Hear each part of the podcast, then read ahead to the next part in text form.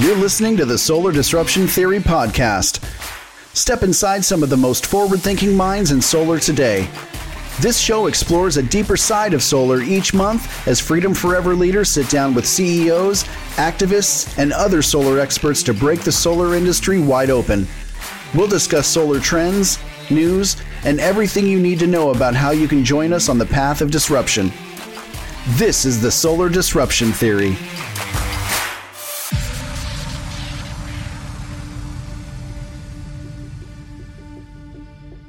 Everyone, welcome to season two, episode two of the Solar Disruption Theory podcast. I'm Sean McCready, and with me, as always, is my good friend Jules Roberts. Hey, Jules. Hey, how's it going? I'm I'm so excited to get into episode two of the new season. Uh, we've got a jam packed show ahead of us.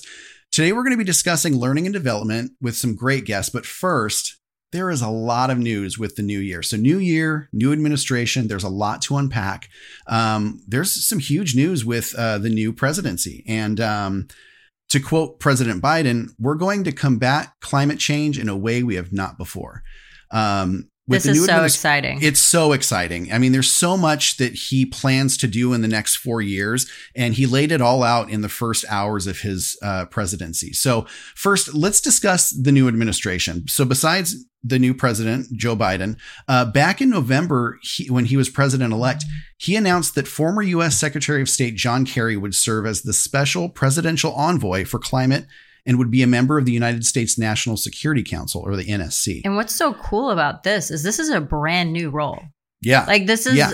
never existed before and it is at the table. Like he will be at the table for these big conversations, which is just huge. It's it is huge, and this really shows that President Biden is committed to returning the United States to its status as a, you know a leader on climate Mhm. change because that's what we were viewed as before. So you know a little bit about John Kerry and his qualifications as former Secretary of State and Senator in 2009. He chose climate change as the focus of the first hearing he convened. And as Secretary of State, he was the lead negotiator in 2015 for the historic Paris Agreement on reducing global emissions, which we'll talk at length about in a minute. He also negotiated the Kigali Amendment to the Montreal Protocol, which was aimed at phasing out the production and use of hydrofluorocarbons, which is a potent global warming agent. Um, so he had a really big piece in that, and he was also the chair of the Arctic Council, and that steered the focus of the eight nation consortium toward climate change mitigation and adaptation, in addition to Arctic Ocean security and stewardship. He has a lot of qualifications when it comes to the climate. Uh, you know, I can go on and on about some of the other projects that he worked on, but what this all comes down to is this is all part of the steps that will take a whole of government approach to the climate crisis. Um, Because so- it's gonna it's gonna need everybody. it needs everybody involved. If we have to have everybody's hands in the pot with this one, you know, speaking of getting everybody involved, in addition to this appointment as the new climate czar of, of you know, John Kerry, the administration is also formally establishing the White House Office of Domestic Climate Policy. And this is going to be led by the first ever national climate advisor and deputy national climate advisor, which creates a central office in the White House that is charged with coordinating and implementing the president's domestic climate agenda. Uh, and this also establishes the National Climate Task Force, assembling leaders from across 21 federal agencies and departments to enable a whole of government approach to combat the crisis. So again, everybody's hands are in the pot with this one. This is fantastic. It is. It's amazing, and it's it's nice to see you know this this topic being taken so seriously, especially in our industry. You know, we as uh, solar installers, solar salespeople, solar you know solar enthusiasts, anybody listening, you know, we have to think about the environment. These are things that are really important to us as an industry. So super Yeah. exciting. And he's really bringing science to the table on this. And Yeah. it's, it's really cool to see because three years ago, scientists were saying, you know, in order for us to make a drastic change, you know, it, it's going to take like tw- about 12 years to get us to, to correct. With our last president, he actually reverted things. So we're, we're behind the eight ball. So we have a lot Yeah. of catching up to do. So these changes are so important to really make an impact, you know, in the coming years. you know, and I think that Biden really took that into consideration. And that's why day one, I mean, within hours of taking office, he was signing executive actions. And, Mhm. and these, this was the quickest way to get us back on track, you know, because like what you're saying, we've lost three years. And when we're on a time limit of 12, that's, We lost a quarter of our time. Absolutely. Um, so with with these new actions, they're really aimed at tackling the climate crisis at home and abroad, uh, creating jobs and restoring scientific integrity across the federal government. So first, putting the climate crisis at the center of the United States foreign policy and national security. This new policy states that United States international engagement to address climate change, which has become a climate crisis, is more necessary and urgent than ever. The scientific community has made clear that the scale and speed of necessary action is greater than previously believed. So this goes back to your nine years. mm-hmm. There's little time left to avoid setting the world on a dangerous, potentially catastrophic climate trajectory. Responding to the climate crisis will require both significant short term global reductions in greenhouse gas emissions and net zero global emissions by mid century or before. Um, so, yeah, th- this, this speaks very clearly to the timeline you just mentioned. Yeah, and I mean there there needs to be some drastic changes. I mean, it was interesting. I heard GM actually has a 15-year plan where Yes. they are planning to get all of their cars to electric in 15 years. 15 Um, years. Yeah. By 2035. Yeah, I just read that yesterday, actually. so more things like that have to happen in order for stuff like this to to really be impactful and I think that's really what the the Paris treaty is. Yeah. So let's get into that. So, Mm-hmm. for those of you that are not aware, the Paris Agreement sets out a global framework to avoid dangerous climate change by limiting global warming to well below 2 degrees Celsius and pursuing efforts to limit it to 1.5 degrees Celsius. It also aims to strengthen countries' ability to deal with the impacts of climate change and support them in their efforts. And as Jules mentioned, the U.S. officially withdrew from the accord in 2017. Uh, President Donald Trump began the process. And we were actually the only country out of the nearly 200 signatories that withdrew. But Biden upheld his promise on inauguration day, the documents that were needed to rejoin the agreement. Yeah, and and basically, I mean, simply because I I looked into it because at first I'm like, well, what is it? What does it mean? What is what is in the agreement? But I think the cool Right. thing is that these different countries are making that list. They're like, Yeah. okay, this is what we're gonna do to hold ourselves accountable to this. And it's not just okay, here's the list, it's done, but like they're all banding together to really review it, approve it, like make sure they're holding each other accountable. And I think I think that's actually an, an amazing statement right there that all these countries are coming together to save us. Like our Right. planet is is burning, you know? Yeah. I, and they're Literally. all coming together, they're uniting and they're going to support each other in their efforts. Like what a powerful statement that is. Absolutely. Absolutely. And, you know, there was this weird misconception that this Paris climate agreement was helping Paris. You know, this is the world, people. You know, the, the Paris Yeah. climate agreement is, is something that will help all of the countries that are involved really lower the, the, the warming of the planet. And that helps everybody involved, which is every person on this planet. But we also have word that, uh, President Biden is going to host a leaders climate summit on Earth Day, which is coming up quickly. That's April 22nd of 2021. And that's going to be aimed at persuading countries to strengthen their greenhouse gas reduction pledges. So really just keeping people in line, keeping these countries in line with what they've already agreed to. You know, it's interesting because um, I know there was an interview with John Kerry recently that I was listening to, and they asked, like, "Well, do you think we have to be as bold, you know, to to do like a, a carbon tax?" And Right. he was saying, "He's like, it's definitely a thing you can do. I think what they're hoping for is that they don't have to do something like that because if you if you think about it, everything from like cement, plastic. It's not Yeah. just like our cars, like a lot of the manufacturers, like that's omit a lot of the carbon, you know? So it was just interesting. Like I'm, I'm curious to see how bold um, we're going to be with it. Uh, you know, and this was, this goes back to our conversation with Anya because, you know, a lot of companies are like poo pooing subsidizing, like for example, Right. solar initiatives. Exactly. Yeah. But like fossil fuel companies are getting subsidized right now. So they're basically saying, no, you can't do it for them, but it's okay to do it for us. right. And, you know, and it was funny. John Kerry made a really good point as well, where we're actually spending so much money in cleanup because of global warming. So think about, Yeah. he used an example of like $265 billion, billion dollars Billion with a B. we're yeah, we're spent on just three major storms. So that was Maria, Harvey, and Irma. Those 3 Mhm. storms cost us $265 billion. Rather than spend the money on cleanup, we should be thinking about spending the money on preventing it. So I thought Yeah, that was a really interesting. I was just watching a show on on Disney Plus about um, one of the hurricanes. It was it was a, about you know the, a rescue team, and there's a direct correlation between the the temperature of the water in that Mhm. area and these storms. I mean, these storms were were sitting on top of the state longer and dumping more rain, and there's a direct correlation to the warming of the waters.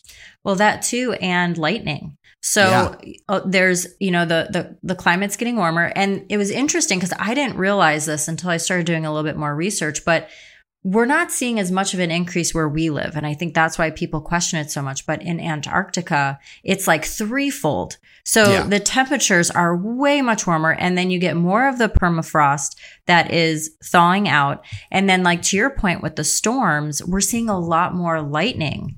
The lightning is what's actually causing the fires. So you have Siberia right now that is just burning at a high rate, which then is emitting even more carbon into the air, which is into into the atmosphere, which then is raising the temperature even more. So it's almost like that you've got that piece. So you've got like the weather, you know, Right. you've got then it, it's only increasing then the thaw. And then because of the the polar ice caps melting, you don't have that white. They call it like a blanket. It's Right. almost like a protect, protective blanket. You have this white that then it bounces the sunlight back. But if you don't have that, then the earth absorbs the heat even more.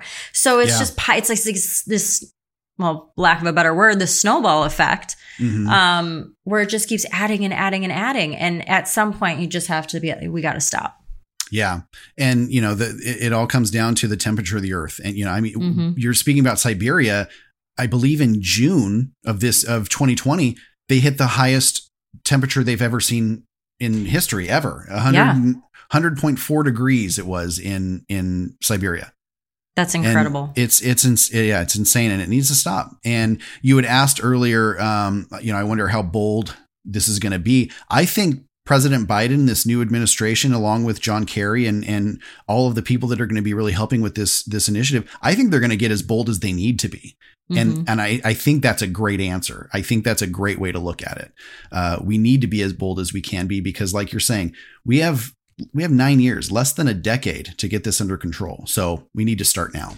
And think about the opportunity. I mean, there's, you know, I know a lot of, um, like we were talking about GM and how they have this Yeah. 15 year uh, plan. You know, a lot of people I think are afraid that, oh, well, these jobs are going to go away.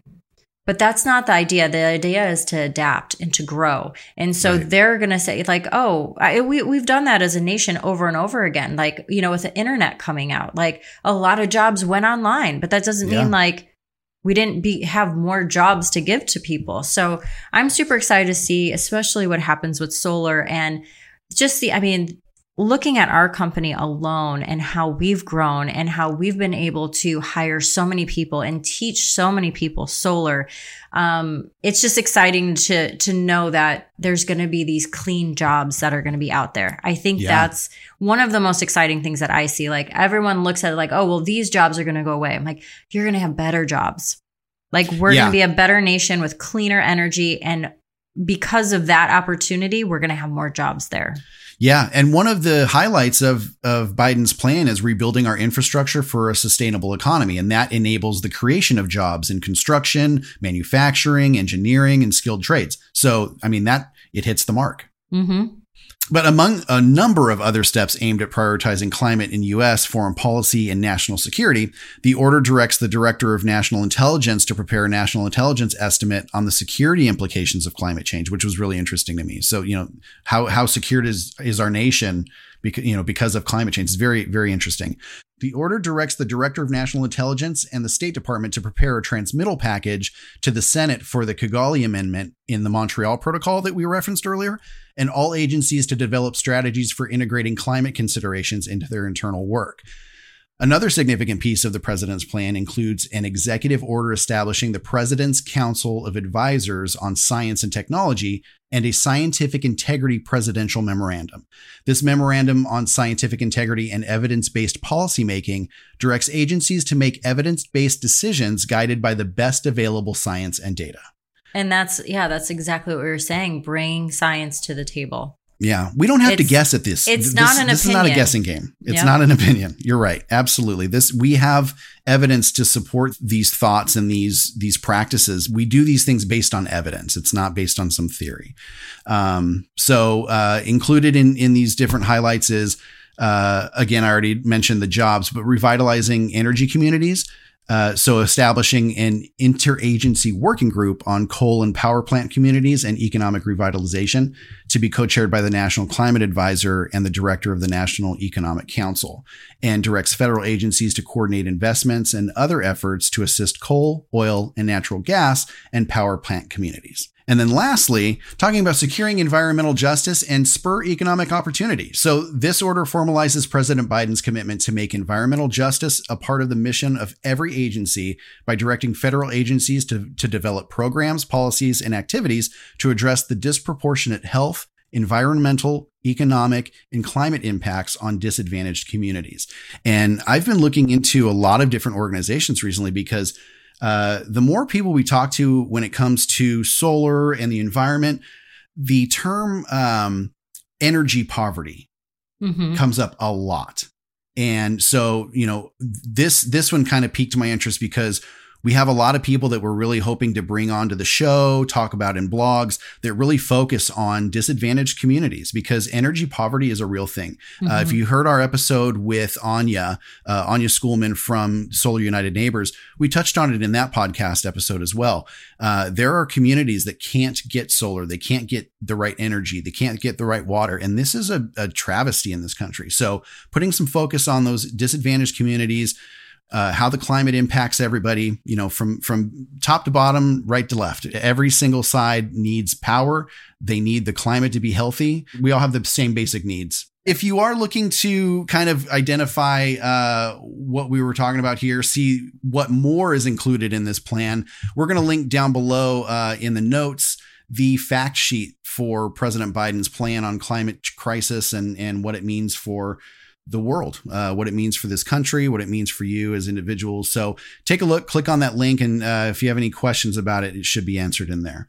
Um, yeah, so that that is that's a lot. He has been busy. Very busy. But uh, we got a we got a great show, so we're going to take a little break, and we're going to come back with our guests. So stay tuned.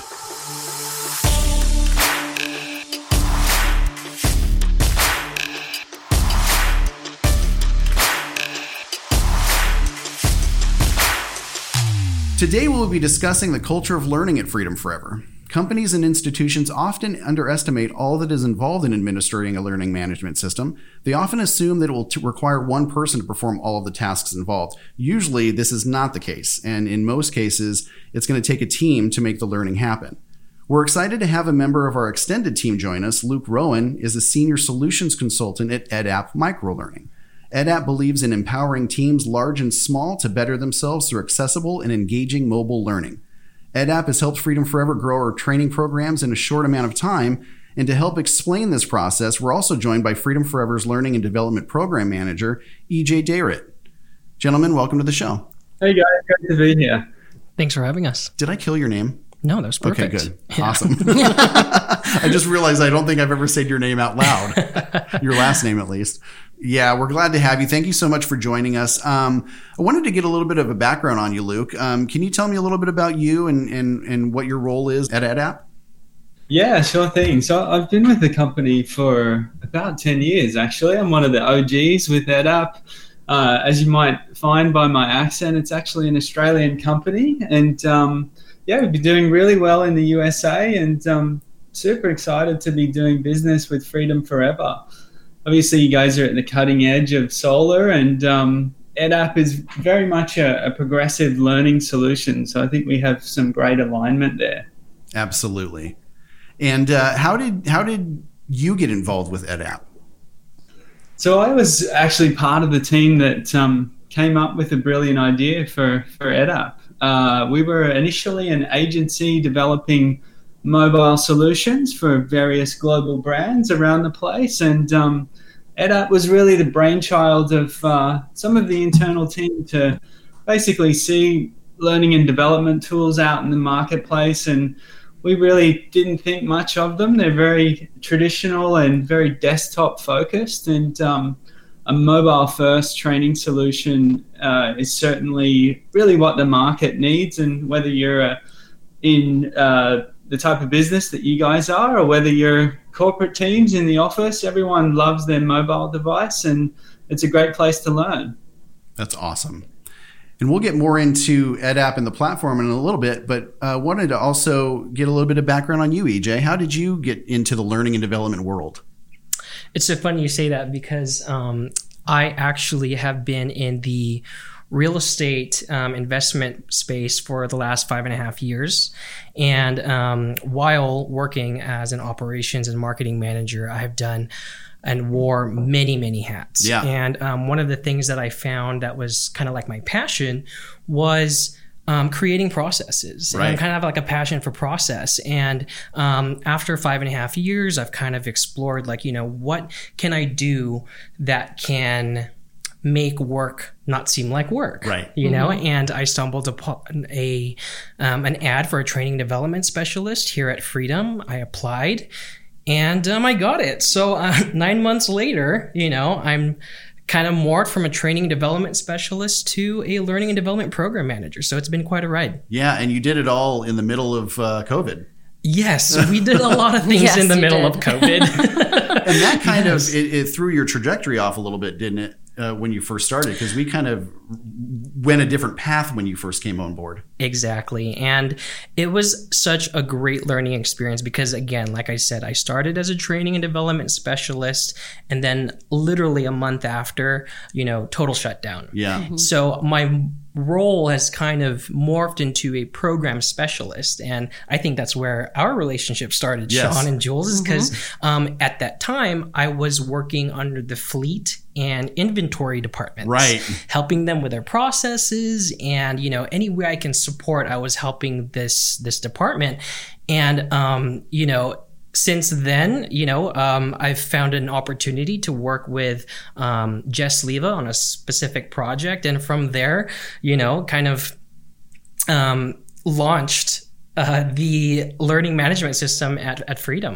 And Yeah. it's so funny. Sean and I were just talking about this and reminiscing back when we first met you because I'm like, didn't we meet EJ on a meeting talking about like how we're going to wrap our vehicles? Vehicle wraps, I'm yeah. pretty sure that was our first engagement with you. And I was like, and, and then I'm just dumbfounded thinking now like where you're at, how you've grown this team and the amazing education you're providing to everyone. So Right. we were, we're just so excited to dive into that and learn about how all that came about.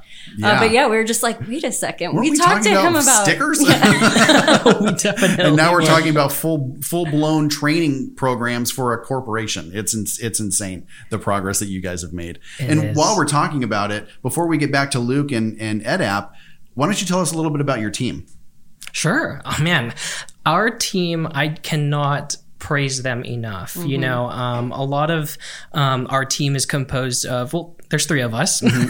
so um, we have an instructional designer, Shannon Meyer. Um, she comes from an education background. She's so she's actually been a teacher, and um, so she has been also an instructional designer for other companies, helped them launch their um, learning management systems.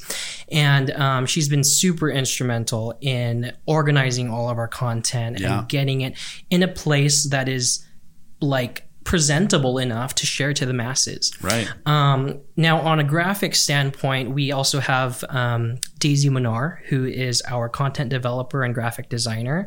Um, I'm sure you guys know her, and um, we love her. Daisy is amazing. Um, she actually is um, really helpful when it comes to taking things that, um, no offense to people who like vanilla, but take content that's a little bit vanilla and add a little bit more flavor to that Right. and to make sure that it's packaged well for for everyone despite you know their learning preference. Um, so really making all of our content cohesive Yeah. so mm-hmm. it's three of us we have content developer instructional designer and myself to help kind of manage all the projects to make sure we're always you know making everyone happy all the departments and you know Yeah, it's it's truly amazing how many session like or lessons, sorry, that you guys have put together with Yeah. such a small team. Right. It's it's unbelievable. I mean, we're launching out communications. Hey, this lesson's out and this lesson's out. I'm like, where did these where, come from? Where, what are we doing there? Like, are you guys all on Red Bull? Like, what, yeah. how is this happening? Don't get me wrong, though. I do want to give credit where credit is due. We are partnering with very, very smart people all throughout Freedom Forever. On mm-hmm. the East Coast, Midwest to the West Coast, we have subject matter experts in every department. Yeah. So we definitely can't take credit for all of the content because right. W- literally, like, you know, all our team is pretty new, you know? Yeah. And so a lot of the downloads of content is from our subject matter experts. Mm-hmm. It's our freedom right. family and we are they've they're helping also with mm-hmm. all of the content as right. well. And then you add on top, you partnered with an amazing training LMS company, EdApp. exactly. so, and that's where Luke comes in. Mm-hmm. Um, Luke, why don't you tell me a little bit about uh, how EdApp started and, and really uh, get into the nitty gritty of where why you're different, how EdApp is different than any of these other LMS companies? Yep, great question. So EdApp uh, started out as a e-detailing solution, which is actually a a sort of solution that a sales rep would use to go into any sort of market, whether it's a, a CPG customer, and um, and use interactive multimedia to talk about their the wares of their product. Um, that's a specific industry, and we had a custom solution for that. Uh, and really, the objective of an e-detailer is to educate a client. Uh, and interestingly enough, we we had one of our customers perform a, a review and they engaged a consultancy to review our platform. And the outcome and the insight of that review was actually that they found that the employee was learning more than the customer, which then led us to believe okay, maybe we can transform this thing into a learning management system. And subsequently, because the e detailing solution is all about mobile delivery, Therefore, we uh, obviously embraced a mobile first uh, perspective on our training solution, which um, is very competitive and very appropriate.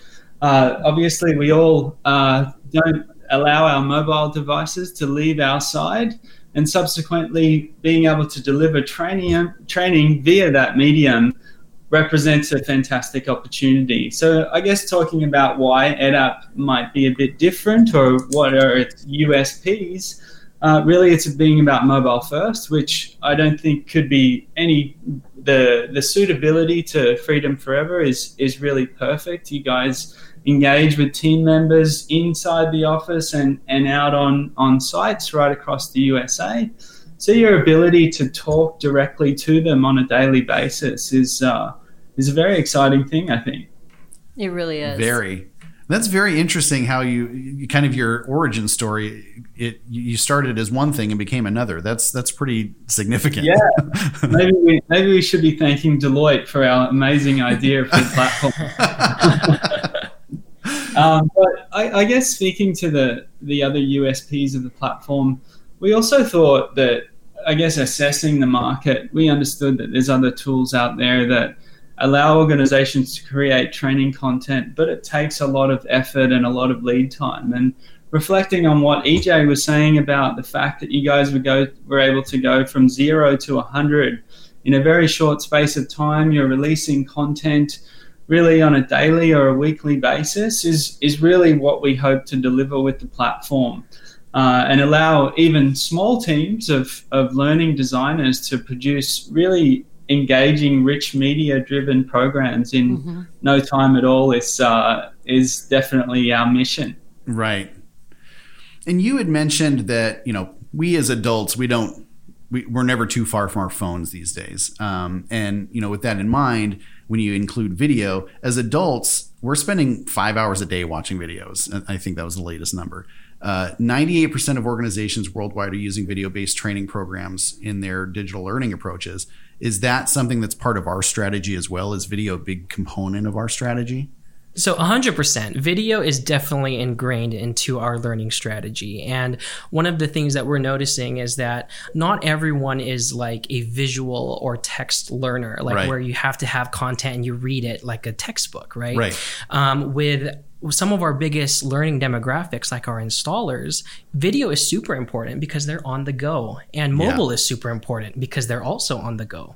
You know, they're not sitting behind a you know a, a, a a computer eight hours a day. Um, you know, so having instruction being presented through video and visuals, especially for these kinesthetic learners who learn by doing and Yeah. by seeing, um, it's it's super important. And um, what we like to do is try to ingrain as much video as possible, um, not only through animations, but also tutorials. And you know, we've actually done a few videos together, um, Sean, Yeah. um, in Chicago, Yes. when we were, you know, having multi-angle like instructional videos, like for safety and for install. So it's Yeah. um, it's super important.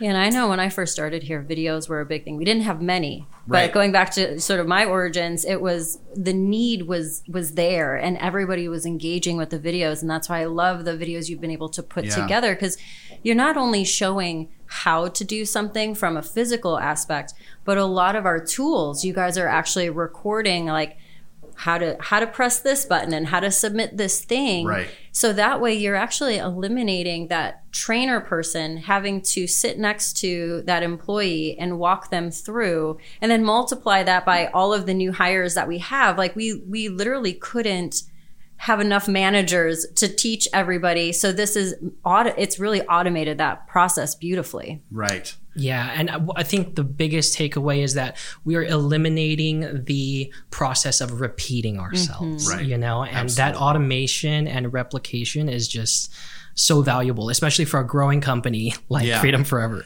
Well, and you know, there's something to be said about the the recorded aspect because there are so many times where you know somebody could give a presentation three times and it's a different presentation every single time. There's a, a piece that may get missed. There's a, a detail that just doesn't get portrayed in in one of the lessons versus the other two. So I think having that repetition is super important, like what you were saying. Now, Luke, when you were uh, when EdApp was kind of on the ground level and being built, was video something that was initially a huge part of the app? Yeah, absolutely. We have uh, customer stories. We obviously being a mobile first solution, a lot of our customers in, are in the retail sector. And we hear stories from customers where uh, their staff members will engage with learning on the bus and on the way to work.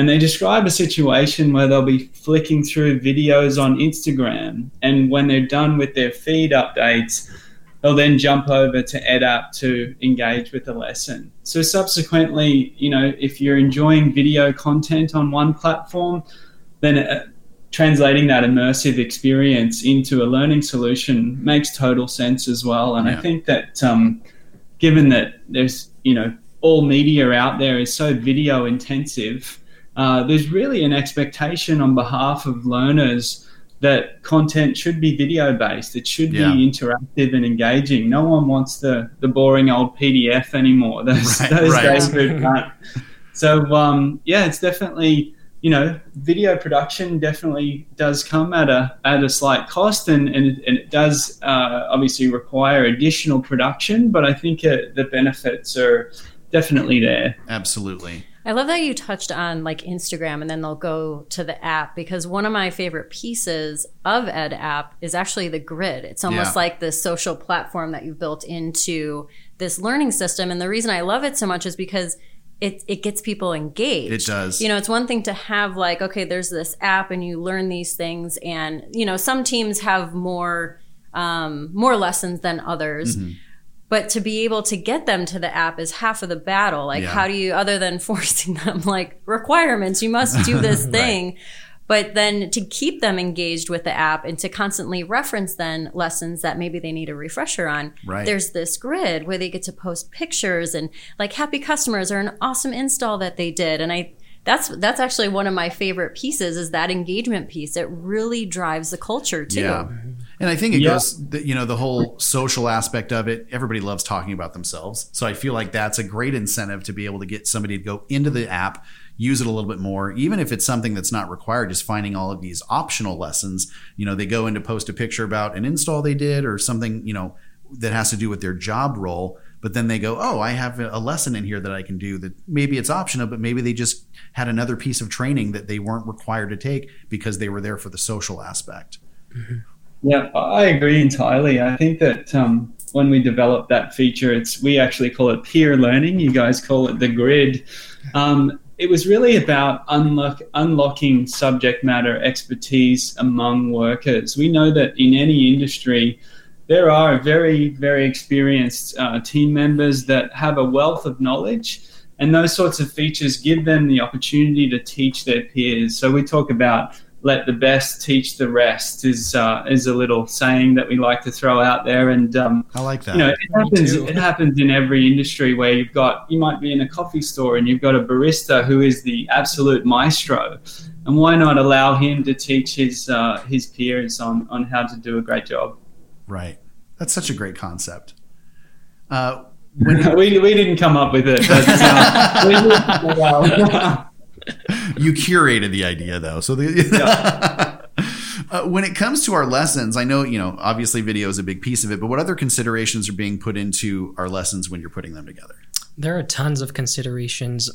and one of the biggest considerations that as a team, we always try to take it from a learner perspective. Mm-hmm. Um, a lot of companies nowadays, they're like, you know what, these are the key learning points, just present it however it is and just blast it and broadcast it out there.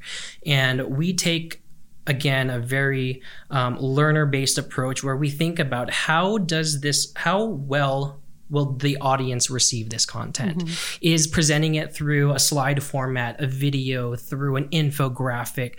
What is the best way for them to learn? And um, all of that stems from you know our six phase. Um, training development process, which is discovery. Mm-hmm. Who is our audience? Who are our subject matter experts?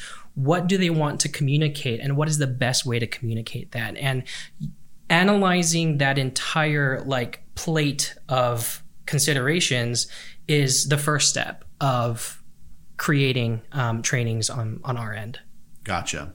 And you have a very clever way, I've noticed, on how to gauge how big of an effort it is. and I want you to talk a little bit about that too, okay. because we have many sized versions right. of um, what you guys put together.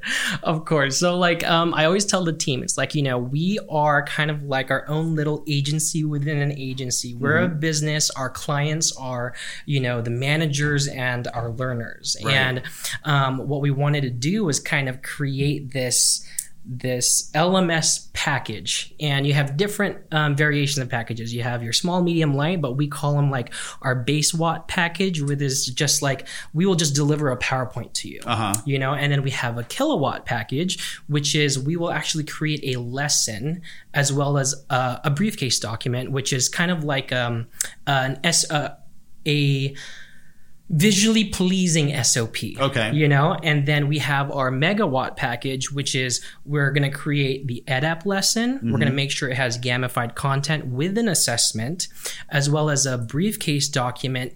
And we will work in partnership with marketing to make sure that this lesson is broadcasted to the masses. Right. Not only that, we in this megawatt package we would include um, evaluation of the learners. So we work. We have um, a internal BI team, our business intelligence team, where we um, ensure that the results, the course completions, mm-hmm. and all things that managers want to know in terms of training is measured and monitored mm-hmm. through BI. Okay. It's almost like your version of an ROI. Right. yeah, pretty much. and that and that actually kind of segues nicely into my next question. A large portion of uh, L and D teams across different uh, industries, different businesses they feel pressure to measure the impact for learning from leadership. And I know that's something, you know, maybe it's not like a, a high pressure thing, but we want to know that these things are working.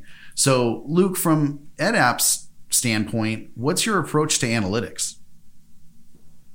Yeah, yeah, I mean, you've always got to substantiate the budget that you're spending on anything, right? Right. Um, and analytics are a great way to do that. Um, really, in our in our analytics suite, we really aim to capture every interaction so that at the end of the day, EJ and his team can then go off and, and determine what's important to then present back to the business. So, you know, whether it's an individual learner, how much time they've spent on a lesson or what they scored on an assessment, or rolling that up into user groups and teams. And uh, I think the user groups uh, element of our analytics is one that is definitely a key one, especially as you get larger and larger deployments and understanding competency levels across teams in different departments. And um, sometimes it's it's a matter of communication. Uh, sometimes it's you know just just getting the message to certain teams. I think is mm. uh, is something that gets revealed when you've got really granular data. One of the things that, that I really love when it comes to analytics is actually a, a feature that we have called leaderboards, where we can rank learners and their participation against one another within a team. Uh, and those those leaderboards are based upon an individual learner's performance. Uh, so it takes that analytical side, which is great, uh, but it also plays that back to the learner and gives them a bit of a motivational jolt to get in there and improve their scores because you know if they're going up against their teammates then um, you know there's some excitement to do well. Right. Agreed I can't imagine what I'm ranking right now because I'm I'm really doing my best to get through every single lesson because I want to just learn and see everything. Yeah. But then I'll have stuff open in one tab, so don't score me is what I'm saying. so you should not be part of the benchmark. I, yes. yeah, you can throw my data out the window. Uh, I think it's I think it's your use case is is also very interesting that you have remote teams deployed right across the USA mm-hmm. and being able to bring all of that data together and, and have some visibility as to, you know, compliance and competency rates right across the board, especially in an industry like yours that's changing so rapidly.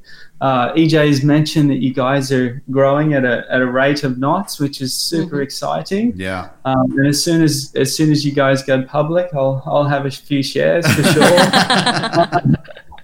but um, I think just as you you know with any organization that's growing very quickly, obviously visibility as to how people are progressing and their knowledge levels is very important. Right. Yeah, and I love the that analytics side of everything, yeah. just to see how everyone is interacting. Because then this way, you know, you can look at it and say, "Hey, all the videos are getting watched, mm-hmm. but the powerpoints, like people are dropping off here." Right. You mm-hmm. know, so it's just it's it's neat to be able to have that information, and then you can make improvements on the learning um, the next time around, and not waste your time. Right. Sometimes exactly. people just you know businesses you see it all the time where a company just does things and we've said this a million times on our show we've always we've always done it that way oh. and you know wasting time wasting money wasting effort so it's nice to be able to have something to back it mm-hmm. I and agree. with EdApp now, um, that's something that we get, that we measure, mm-hmm. and we actually provide that feedback of there is an area of competency that needs to be worked on right. in this branch or this department, and we have the data that could actually make it actionable. So, which allows you to create new lessons if exactly. that's the case. Uh, mm-hmm. You know, they're not getting this piece. Let's let's amplify this one message within this training. Mm-hmm. Exactly. Well, and it's interesting too that you said by department because our departments have very different disciplines and people have different yeah. like you know you can't compare our marketing team to the accounting team i'm right. sure we're going to learn very differently so to be able to see like how are these different departments engaging and then customizing it almost for those types of learners right so that's pretty cool. And you know that's a good point, and also along with Luke's point of us growing so much, we have diff- so many different facets to our to our team, so many different departments, different maybe learning styles, but also learning abilities when it comes to whether they're sitting at a desktop or they're on their phone. A large portion of companies that go with a an LMS system, they actually uh, put a focus on the like bring your own device policy. So that enables learning from you know the comfort of their, of their own device. Is how big of a deal was this to Freedom Forever in that regard?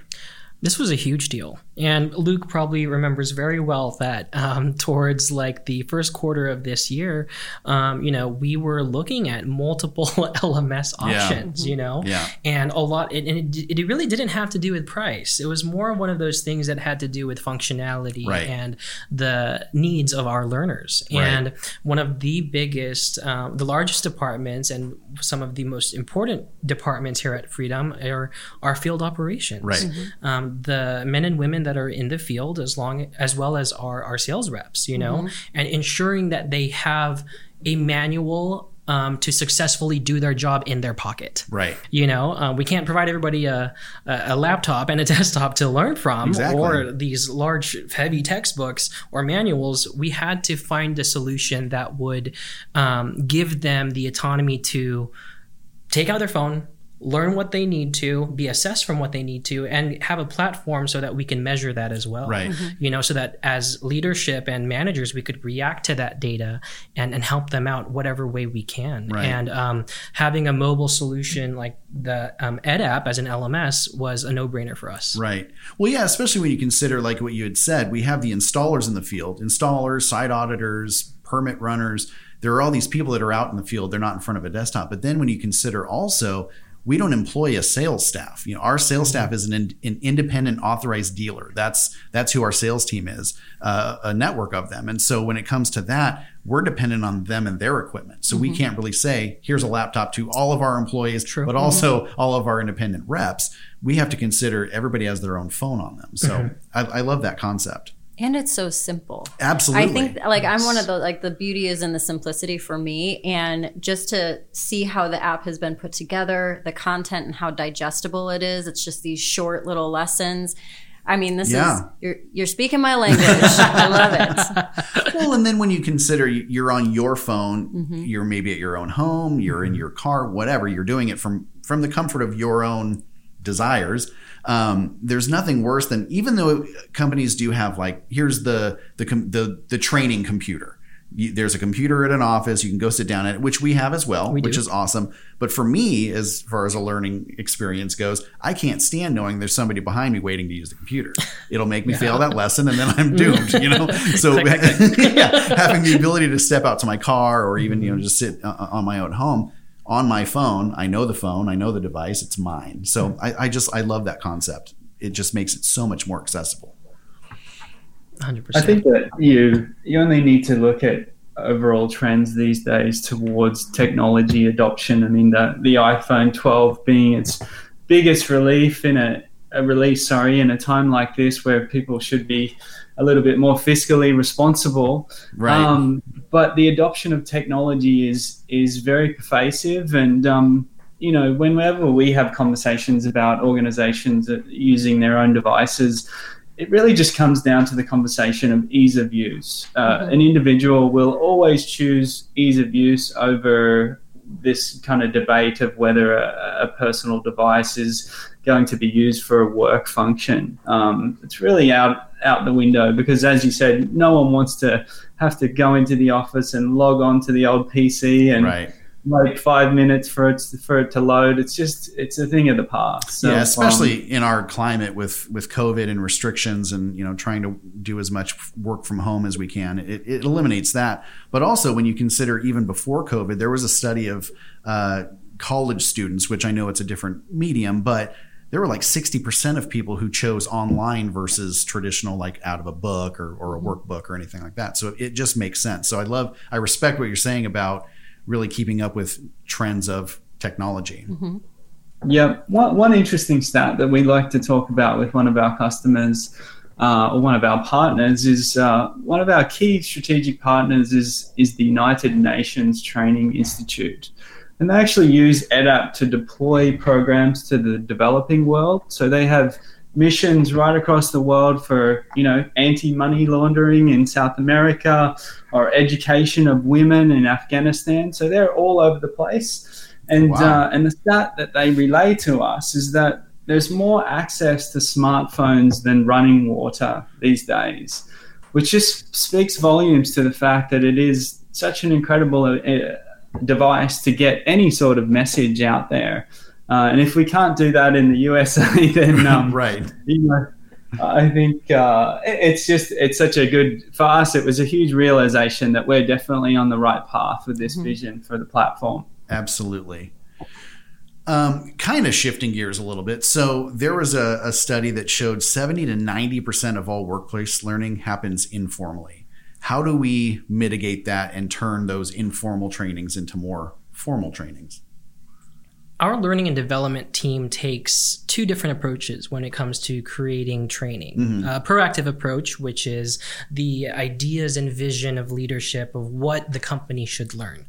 But the second approach that I kind of want to highlight on is our reactive approach mm-hmm. that as this company is operating day to day and this training is deployed and, you know, 30,000 feet in the air, that we are also um, taking real live feedback mm-hmm. from the field, right. from management, um, of things that we should maybe highlight on in our training or in future training. So we're taking this reactive approach so that we can adjust whatever key learning points there are to not only plan for the future but to react to the little things here and there that happen day to day right and um, i think that's what's great about the the attitude of this entire company is that we are so fluid and that we are able and it's okay to change something for the betterment of a process. Right.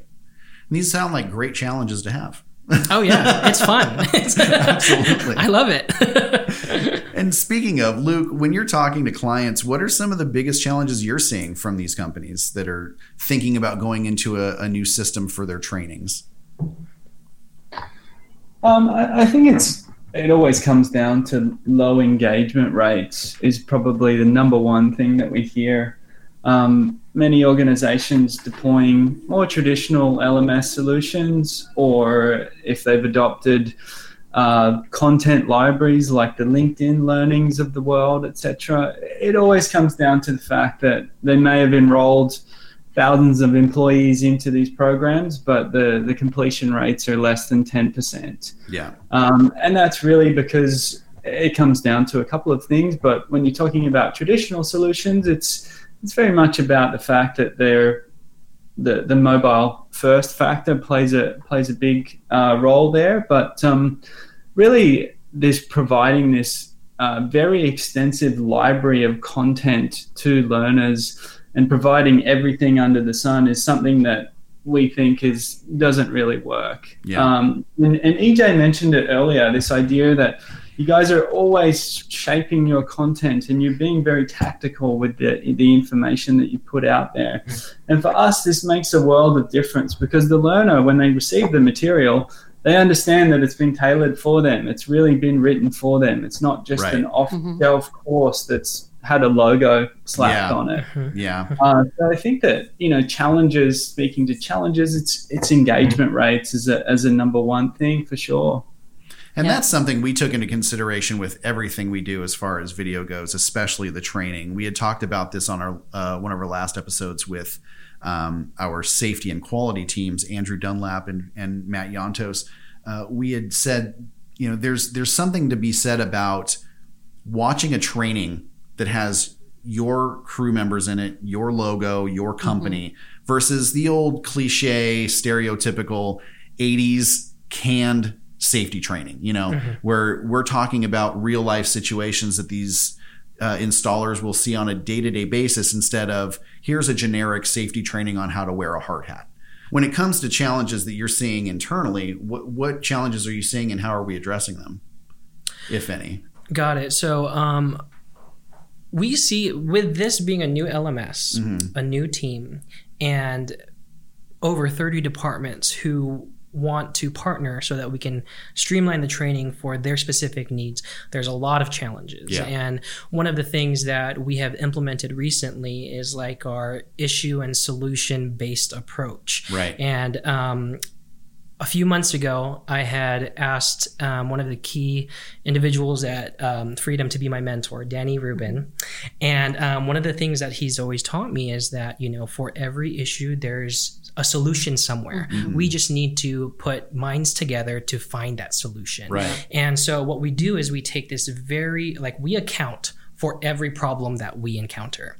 we are seeing where is it coming from, what is the reason why it exists, and brainstorming as a team so that week over week we are addressing these solutions um, or for these issues and presenting that to leadership. That's that we know that there are um, little growing uh, pains and little woes left and right, Right, that right. we are experiencing, and we are week over week ensuring that we solve them and it it then be part of our process moving forward so they don't exist ag- or don't appear again. Sure.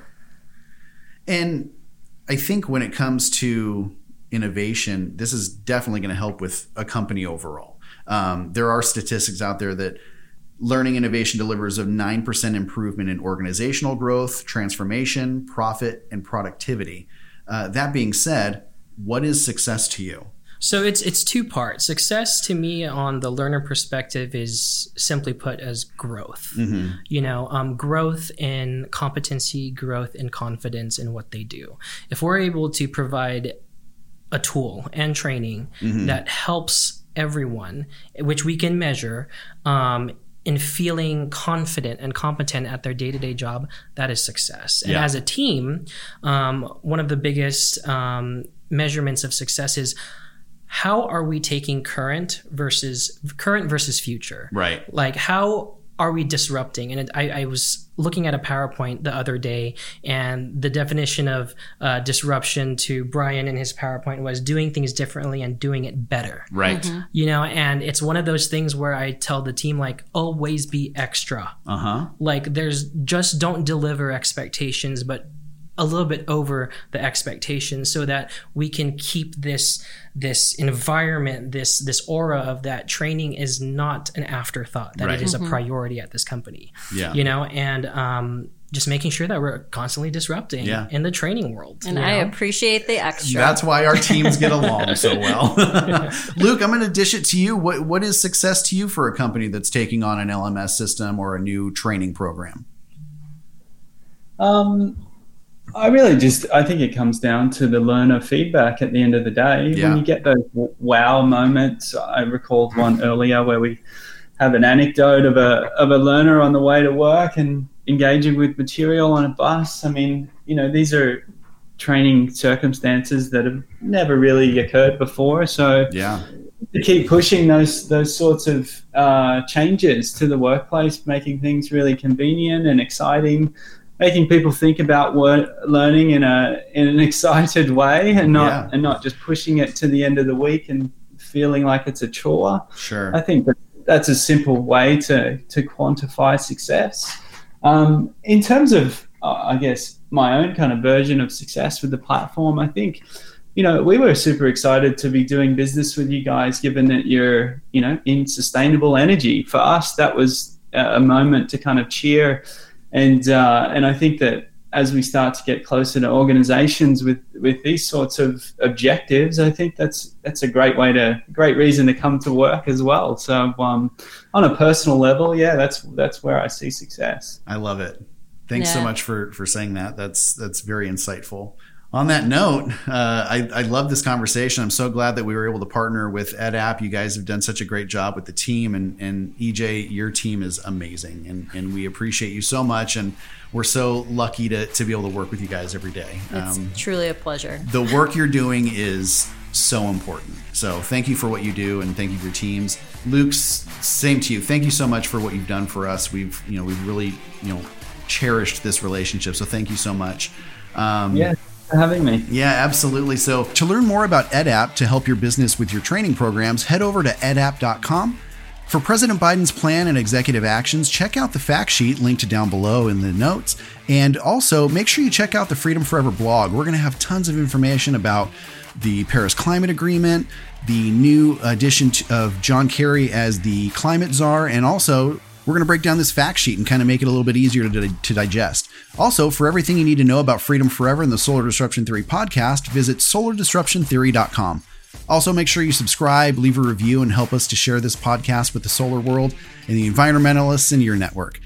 On behalf of Jules, EJ, Luke, and myself, thanks for listening to the Solar Disruption Theory podcast. We'll talk to you soon.